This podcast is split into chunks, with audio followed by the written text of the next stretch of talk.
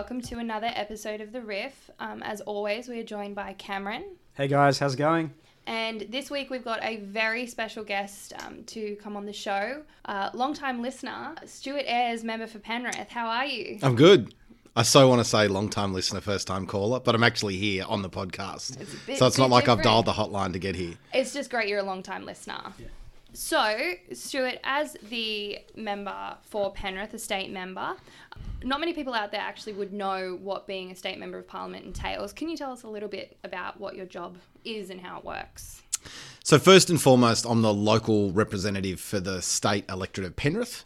Uh, as many of your listeners would know, uh, three tiers of government a federal tier of government, a state tier, and a local government tier. Uh, so I sit in the middle of that. Um, the Penrith seat's got about 55,000 constituents. It runs from sort of Cranebrook in the north of the Penrith area down towards the M4, picks up Kingswood in the east, and it goes into the lower mountains, picking up sort of Glenbrook and the Blaxland towards Blaxland. So that's a lot of people. Yeah, it's a fairly sizable chunk of uh, terrain to cover. Um, 55,000 voters, probably about 70 odd thousand people, maybe a little bit more than that now.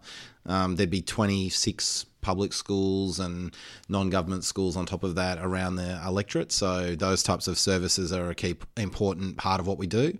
And the state level of government is heavily focused on public services. So, health and education makes up over 50% of the state budget. And that's where we spend a lot of our time making sure that those services are, are delivered to community members. We also are the primary funder of transport services in New South Wales. So things like roads, rail, uh, bus services are all funded out of our uh, area as well.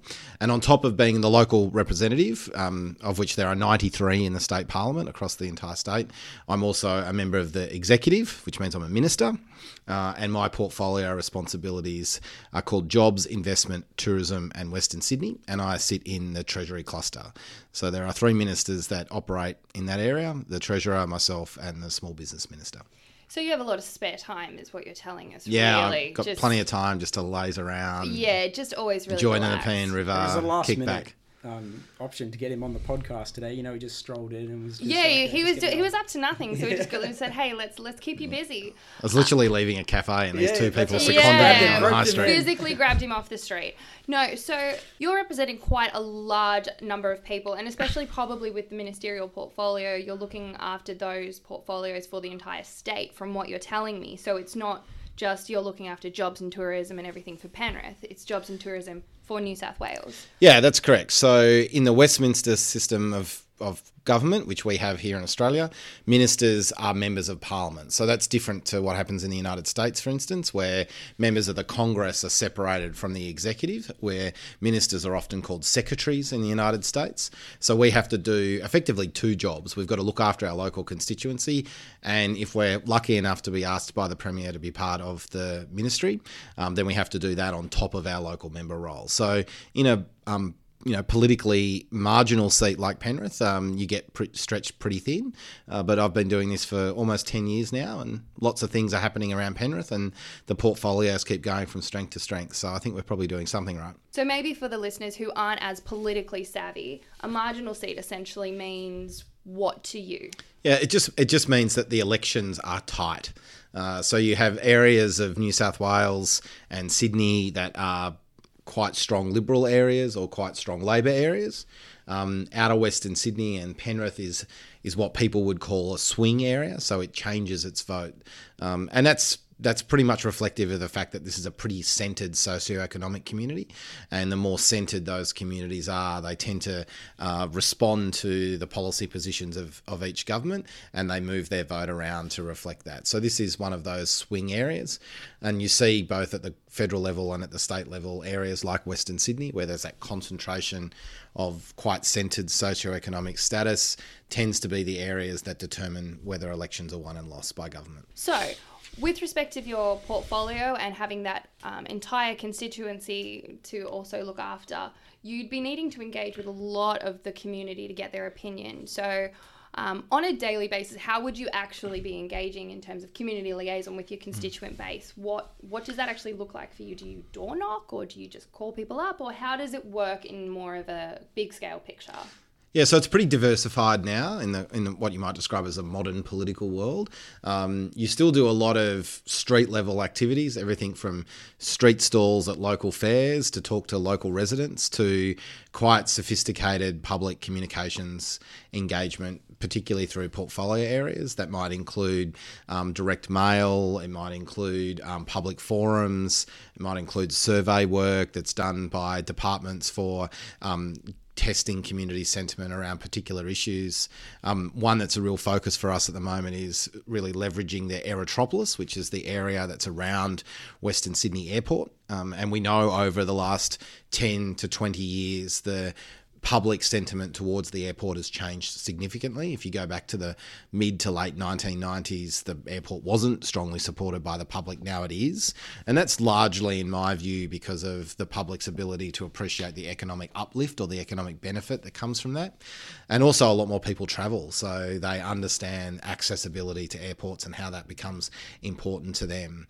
And so we want to be able to continue to engage with the public as that airport's delivered, as the economic opportunities around that airport airport materialise so that people in Western Sydney still understand and can feel and see the economic benefits of that significant investment. And it's uh, it's over $5 billion in its own right, the airport from the Commonwealth Government, and that's leveraged around $20 billion worth of additional uh, infrastructure from both the state and the Commonwealth and things like road and rail. So every time we talk about busting congestion and improving traffic and uh, adjusting to communities as it grows, that's a really tangible example of what we're doing there. And then the ultimate objective is to try and create more jobs closer to where people live in Western Sydney because we still have quite a disparity around the volume of people that live in Western Sydney versus the amount of jobs that are available. Now, that gap is narrowing, uh, but the public rightly want us to accelerate the, the way that gap narrows, and that's part of my job in today's world, Stuart, would you say that you also engage with the public from a social media perspective as well? Oh, no doubt, no doubt. Yeah. yeah. no, no. Social media has easily shifted to become the most dominant form in the way you directly communicate with people, um, and it has its pluses and minuses, as I think is a, a, a general assessment for social media across society. Um, it creates much more immediate contact with people. It allows them to provide feedback in a more immediate way. We can distribute messages directly directly to the public, so it doesn't have to be edited or filtered by media outlets who may choose to run particular parts of a story but not other parts of a story, yep. particularly where you see increasingly the the blend between what is opinion and what is news. Um, so our capacity to shoot a one minute video on Facebook uh, to tell people exactly what we've done today or what we believe are the impacts of a policy decision become really profound. And so you have to work across those different mediums, and then you also have to be able to filter um, the stuff that comes back at you. Some of, of it's course. some of it's good and you know, some it's of it's probably rubbish. Or it can, or it can be really supportive. But it's all feedback. Yeah, and I think the the general question for society is, and one of the things I try to do, the way I manage my own social media, is still communicate to people on social media the way I would as if I was standing right in front of them. Yeah, of um, and I think that's a basic principle. You know, the first thing before you type something on your keyboard or on your iPhone pad, ask yourself the basic question: If this person was standing in front of me, would I say this? That's right. Uh, that filter would probably would probably help a lot of people interact on social media. being criminal and family lawyer, I can tell you that that's something that I, I reiterate daily. Well, like when we spoke about defamation, remember? The exact same thing. Exactly, so, exactly. So we've now figured out, Stuart, what the community wants. What's the next step? What happens from there? Well, I think there's a combination here of, of leadership as well as responding to community needs because we always want our leaders to be a little bit ahead of where the community is, taking them in that direction. Um, and if you think about things like airport, it's a really good example. You know, for a while, community leaders tried to stop the airport, um, and then there was this transition where people recognised perhaps the community was changing. But before the community tipped over, say, the fifty percent in support mark, you needed political leadership and community leadership to say, "Hey, I think my community would benefit if this was actually developed." So you you it's not always just about knowing exactly what the community wants. It's also having a really clear idea around the direction that you want to take your community. And I think public service is still about leadership. We talk about people in politics being community leaders. We talk about councillors and federal MPs being community leaders. And it's the same on the sporting field. You know, the person who's the leader of the team is the person who goes and makes something happen. And I think that's what we still want out of our political leaders as well. Just as a slight segue, um, being the member for Penrith, um, very quickly, who do you support in the NRL? Yeah, I'm a, I'm a Panthers fan. Ah. It's probably Good, Yes, good, yes. good, good. We've got a So- room full of Panthers fans. I fans. know, Yeah. I know. Dan's just Yeah. staring at us. Seething. So- the only person not a Panthers fan on this podcast, um, and we will out him now, is Dan. He's not with us today, but he is unfortunately an Eels supporter. Yes, well, Dan, wherever you are, I'm glad you're not in this room today because we don't like Eels No, fans at this time right. of year when we're when no. we're missing out on the uh, finals action and the Eels are making it. Don't get me started, Stuart. Ah, just it's still too fresh. So- Exactly. So, you were speaking about being sort of ahead of the curve in terms of knowing what the community is going to need in the future and how you're going to take it there. You've spoken about the airport. Is there anything else that you you can talk about at the moment for particularly maybe Penrith or Western Sydney that has been happening that takes us ahead of the curve? Yeah, I think that the big shift that's happening at the moment is the way our economy is changing, which really will have a significant impact on the types of work that people will do. So, and there's a sense of what is what was old is new again, and how we can leverage the things that we've been good at in the past and you know add things like skills or technology to allow us to be competitive, not just in a local in economy, but also in a, in a global economic sense. So, a big focus for us is about taking the manufacturing industry that has been a really important part of Western Sydney over a long period of time. And no doubt, if you look at any economic data, manufacturing has contracted in Australia. Our our thinking now is say, well, how do we how do we get manufacturing moving again? And to do that, we've got to look at things like advanced manufacturing, the principles that exist in things like Industry 4.0. And for all your listeners, if you haven't heard that, Google it. It's it's a good read, and it really talks about how the technology is really changing the way manufacturing is taking place. Um, and the Premier and I were just recently in the UK and Europe, where there was a strong focus around trade and investment opportunities bequ- between the UK, particularly post Brexit, uh, as well as uh, the European Union, once again post Brexit, about them wanting to invest more into the Asia Pacific region. And Australia is a fantastic launching pad. We've got fantastic access to a lot of markets through free trade agreements, which have been negotiated by the Commonwealth.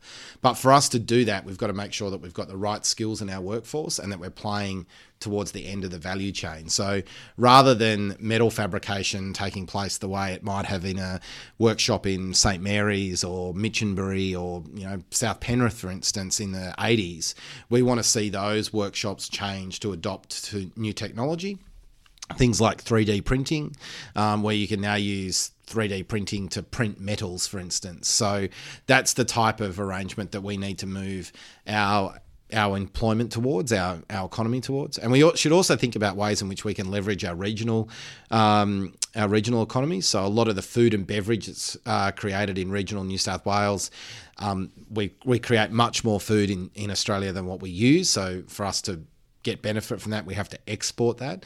Uh, and we're very much focused on how we create shorter supply chains and leverage technology in things like agricultural business, agricultural activities, uh, and supply chain and logistics so that it's easier to export produce out of Western Sydney or out of regional New South Wales through Western Sydney, is probably a better way to describe that, into markets in, in North Asia. So it's really interesting to see how your um, your local MP can actually your job can actually engage with the not only the entirety of New South Wales but the entirety of Australia and the entirety of the world to actually then come back and affect us at a local level. Yeah, I can. I, I can say that you know in any given week, I, I could have a meeting with um, the an ambassador for a country, the CEO of a multinational business, um, mum and dad from a P&C in my local electorate, uh, a year twelve student writing an essay for a, a, a you know a year ten uh, writing competition, um, and go and visit a local sporting ground that's just received an upgrade to its local amenities. So, being a local member of parliament and a minister is probably one of the most diverse jobs that you'll find anywhere in the country. So as as lawyers, as you're aware, we're in a very different uh, job from what you have just described. Um, It's it's a very unlikely that I will meet with an ambassador from a different country and. Uh, you- Unless they've committed a crime. well, I can't talk about anything like that, can I? I have a duty of Sorry, sorry, confidentiality. um, And so- some forms of diplomatic immunity might impact that. Yeah, but there's a lot that's of a, things that There's a whole other podcast there. there, right? But yeah, that's a whole other game. Um, so very different as a day to day basis of what I would do to what you would do. Um, how your job, however, affects my job is that you obviously have a say in what legislation comes about. So, um, the best example that I can give in terms of my day to day life is recently there was the legislation that uh, police could suspend drivers for low range PCA. That legislation came through, and I'm presuming that there was a whole other process on the side before I then did a podcast and saw the bloke that got suspended roadside. Can you tell me a little bit about how that process occurs? Knowing that you don't have crime on your mind at all times, but how it works for you. Yeah, so legislation, whether it's things that impact criminal codes or whether it's other forms of legislation, basically the laws of the land are established in parliaments. Um, so the basis on which the constitution of the state is amended or laws are adapted so that our society can function, they're, they're created by representatives of the public through the parliamentary process. Uh, and so we have a bicameral system of parliament, a lower house and an upper house. Um, lower house is made up of representatives like me. Upper house is made up of uh, people that are elected on a proportional basis, so it's a more diverse chamber, and it still functions as a chamber that reviews legislation. Uh, so typically, what takes place is ministers will bring forward legislation, and prior to that legislation coming into the parliament, uh, you will often see quite a significant amount of work done with stakeholders. So that might be legal advice. It's been done uh, via engagement with departments um, around trying to improve the way the law functions, which might lead to the amendment of an existing act, or if we want to change the rules to better reflect communities' uh, particular views on something, then we'll adjust those rules.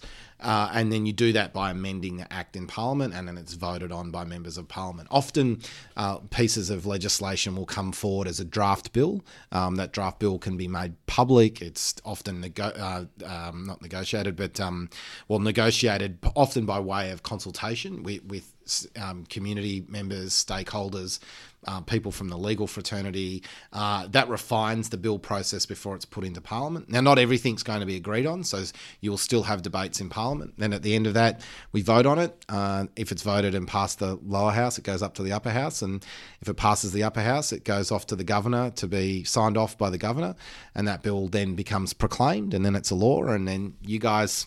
We uh, take it from you there. We take deal it from with there. it. Yeah. Yeah, and then we ensure that it's that it's enforced or that it's dealt with properly, depending on how. Well, that make sure the public understand it. That's true. It's also it's a matter of us to make sure that they understand that police can suspend them roadside mm. for, for what I've been dealing with lately. Anyway, But it's also a, a ref- opportunity to kind of remind people that it's a constant evolution.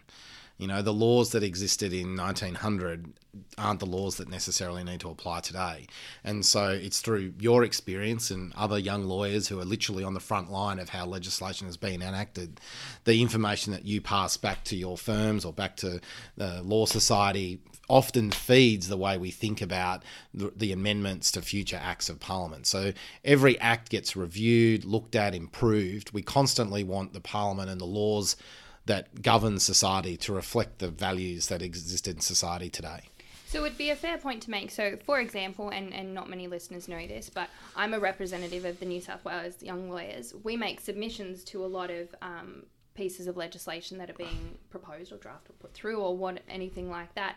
Is it fair to say that part of the community consultation that occurs when you're considering legislation is, for example, submissions from young lawyers, maybe submissions from financial groups, submissions from anybody where the bill could be um, Yeah, absolutely. So by the time you get to the actual de- parliamentary debate, a lot of engagement has already happened. So it's really important for people in the legal fraternity that might be listening to this podcast, and particularly for young lawyers, don't underestimate how important your participation in that process is. So, you know, when one of your colleagues says, you know, we should make a submission or our firm should make a submission or I should talk to, you know, young lawyers or I should talk to the law society because I've had this experience, then that that adds to the body of work that allows us to keep improving the quality of legislation we put through the parliament.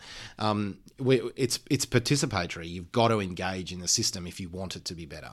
Exactly. And for any uh, listeners out there that um, are in the legal fraternity, whether it be law students or lawyers or young lawyers or anything, um, it is very beneficial to get involved with someone like the New South Wales Young Lawyers or your relevant um, lawyer overarching body wherever you are um, and try and get engaged in that process because it often helps to have a louder voice when you're sending a group submission um, to people like yourself who can then um, use that voice to then project it forward.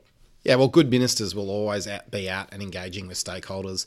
The more they do that, the better the quality of the work that they put forward is. It's not always going to be agreed, and sometimes pieces of legislation are contentious by their very nature. Um, it's the reason why we actually call debate debate, um, and we shouldn't shy away from that. It's just as long as it's done in a respectful manner and there's a clear objective uh, when we put that piece of legislation into the parliament. Well, um, I've certainly learned a lot from you being here today. It's always fantastic to know that um, the people that represent us are out there working very hard, and you clearly, clearly are working very hard on a daily basis. So thank you for all your hard Yeah, work. thank you very much. No, it's been good to be here. I'm glad you spotted me on the street and dragged me Drag upstairs. you off, yeah. If we see you again, we're going to rope you back in. That's it. worry. That's it. We'll come in for round two.